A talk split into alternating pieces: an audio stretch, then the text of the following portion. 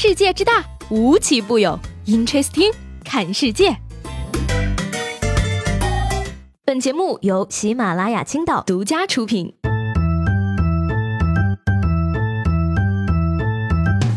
Hello，各位好，欢迎收听本期的 Interesting，我是西贝。今天是九月十号，教师节啊。那在这儿呢，先祝各位老师节日快乐。当然了，如果你们能听见的话，同时呢，在这儿也要祝所有济南的朋友们节日快乐。哎，不懂这个梗的朋友们呢，可以自行去问一下互联网。嗯那我们说啊，你为老师送去祝福呢，老师也要回一句寄语，对不对呢？出去不要说我教你啊，你们是我带过的最差的一届学生。虽然是玩笑啊，但是我觉得接下来这位老师啊，肯定是这样想的。说最近呢，在湖北高警交警五支队呢，两个小伙前来处理无证驾驶的交通违法。于是呢，两人惊奇的发现啊，这不是我多年不见的老同学吗？嗯。一个冒充他人，一个使用假证，同出一个师门的两兄弟，没想到会以这种方式重逢吧？尴尬的让人有点想笑呢。那今儿教师节啊，二位同学不说你们老师的名字，就是送给老师最大的礼物了。那教师节的祝福呢，除了送给在职的老师，当然也要送给这位即将成为老师的老师马云。报而今天的马云正式发表公开信，宣布啊，将于二零一九年的九月十号不再担任阿里巴巴董事局主席。届时呢，现任集团 CEO 张勇将会接任。不是啊，我昨天晚上手机静音，今天就出了这么个事儿。我借马云的钱，凭什么要还给张勇？还讲不讲理了？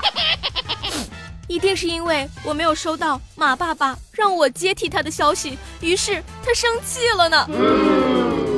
哎，这个调查发现啊，有九成的网友呢将手机设成了免打扰模式，他们不敢接电话、看短信，生怕一旦收到让自己接班马云的消息。据了解啊，管那么多钱，压力肯定很大，怕钱太多了，自己会变得不快乐。虽然有那份能力，但是还是想自己打拼。等等，是网友拒绝接马云班的普遍理由。哎，鸡汤马呢变身育人马啊！不管怎么样呢，还是要祝福这位马老师，希望您的人生下半场更精彩。一个不认识我却还借给我钱的人，你要加油啊，马云，冲呀！不过吧，年纪轻轻就频繁的换工作呢，可能马老板也会怕。早衰。最近呢，美国佛罗里达州立大学的一项研究发现啊，这个工作性质和环境呢，会影响大脑的认知能力。如果说呢，你长期从事枯燥无聊的工作，大脑就会因为缺乏刺激和挑战而大大增加退化的概率。所以呢，在单位啊混日子的人，大脑往往会早衰。来来，大家都仔细听啊，在单位天天混日子的容易早衰，在单位天天拼命工作的容易早死。所以各位。你们自行选择吧。说起来吧，你看这个，有些人加个班啊，就恨不得让全世界都知道，就不能像我一样，只让领导一个人知道吗？话说这个今年是双休日制度实行的第二十四个年头啊，掐指一算的话，如果有加班费。我他妈早就暴富了呀！一项调查显示呢，约百分之八十五的中国白领啊，每周都要加班呢；百分之二十一点三的白领呢，每周要加班五到十个小时。那朋友们，你们的双休日你能完整休息吗？听隔壁同事说啊，他三年的工作经验算上加班，足足够四年了呢。人的潜力果然是无穷的。但是吧，你说啊，有的人呢年初就要辞职，结果到现在还在上班，迟到都不敢。唉，我能怎么办？还不是因为没钱呀。所以每次想辞职的时候，看看信用卡账单，就觉得 我还能坚持坚持。话说这个大家最近都在讨论消费降级的事儿啊，那我感触最深的呢就是身边一位朋友了。以前下班啊，他都是打专车回家，自从消费降级之后，现在呢一下班就跑去当快车司机了。哎呀，前些年啊，很多人都在说八零后是最惨的一代，那自从看到九零后韭菜的韭啊这个称谓之后呢，心态平和了很多呀。你说吧，没有钱就算了啊，但是有的人呢，连个对象都没有。在这儿我就想问问各位单身的听众朋友了啊。